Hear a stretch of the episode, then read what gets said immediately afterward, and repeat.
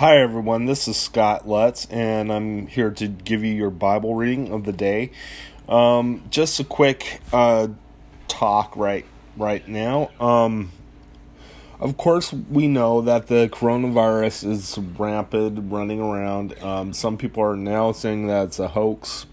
Of course, I don't believe that, and I hope you don't either.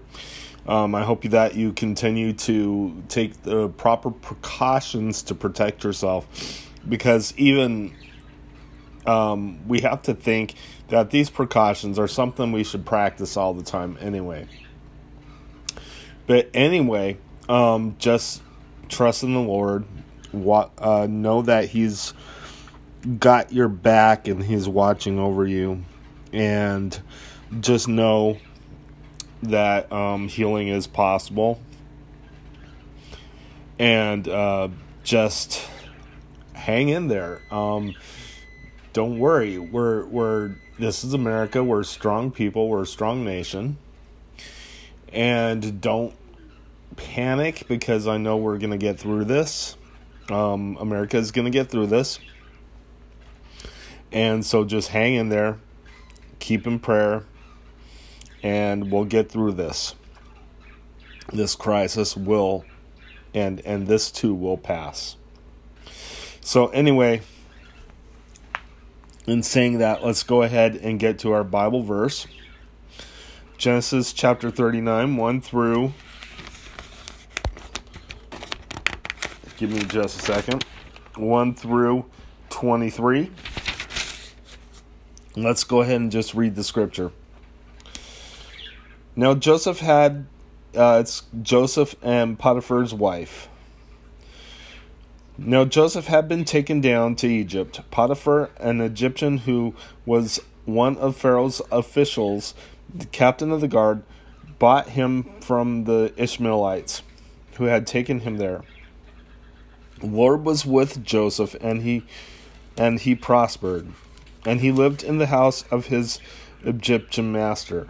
When his master saw that the Lord was with him, and that the Lord gave him success in everything he did, Joseph found favor in his eyes and he became his attendant. Potiphar put him in charge of his household, and he entrusted to his care everything he owned. From the time he put him in charge of his household and of all the th- all that he owned, the Lord blessed the household of the Egyptian because of Joseph. The blessing of the Lord was on everything Potiphar had, both in the house and in the field. So he left in Joseph's care everything he had. With Joseph in charge, he did not concern himself with anything except the food he ate. Now Joseph was built was well built and handsome, and after a while his master's wife took notice of Joseph and said, Come to bed with me. But he refused. With me in charge, he told her, My master does not concern himself with anything in the house. Everything he owns, he has entrusted to my care. No one is greater in this house than I am. My master has withheld nothing from me except you, because you are his wife. How then could I do such a wicked thing and sin against God? And though he spoke to Joseph day after day, he refused to go to bed with her or even be with her. One day he went into the house to attend to his duties, and none of his household servants were was inside.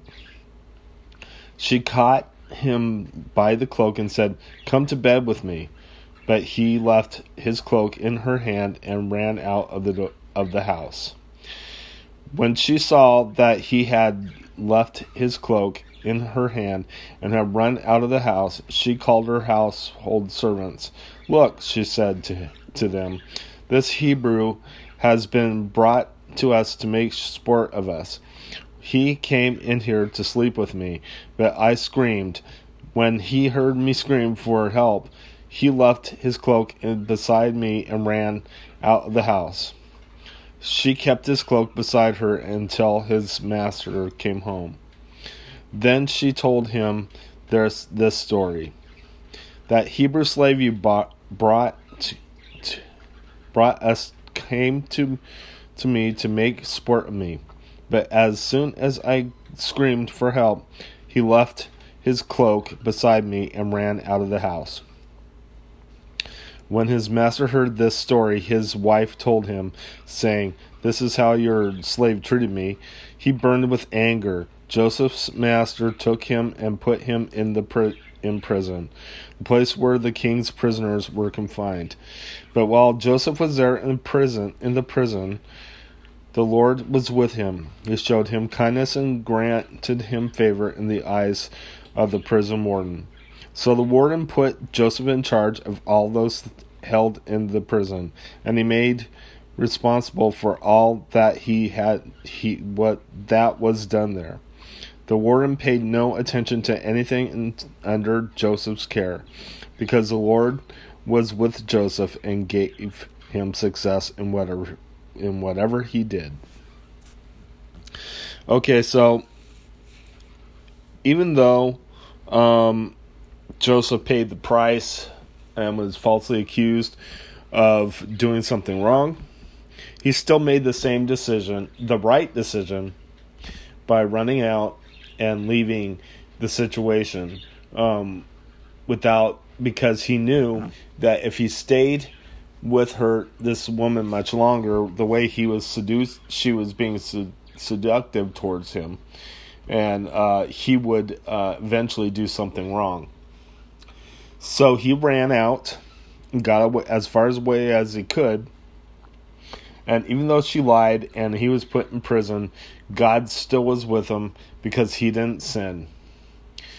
And God helped Joseph through the through this horrible time in his life. And as we read Joseph's story, we'll know see more of how God blesses him through his life. Let's go ahead and pray. Dear Lord Jesus, I just pray and thank you for the blessings. I just pray that you watch over everyone, that you keep everyone healthy and safe. I pray. In Jesus' name I pray. Amen. God bless you. I'll talk to you tomorrow where we will continue with Joseph's story.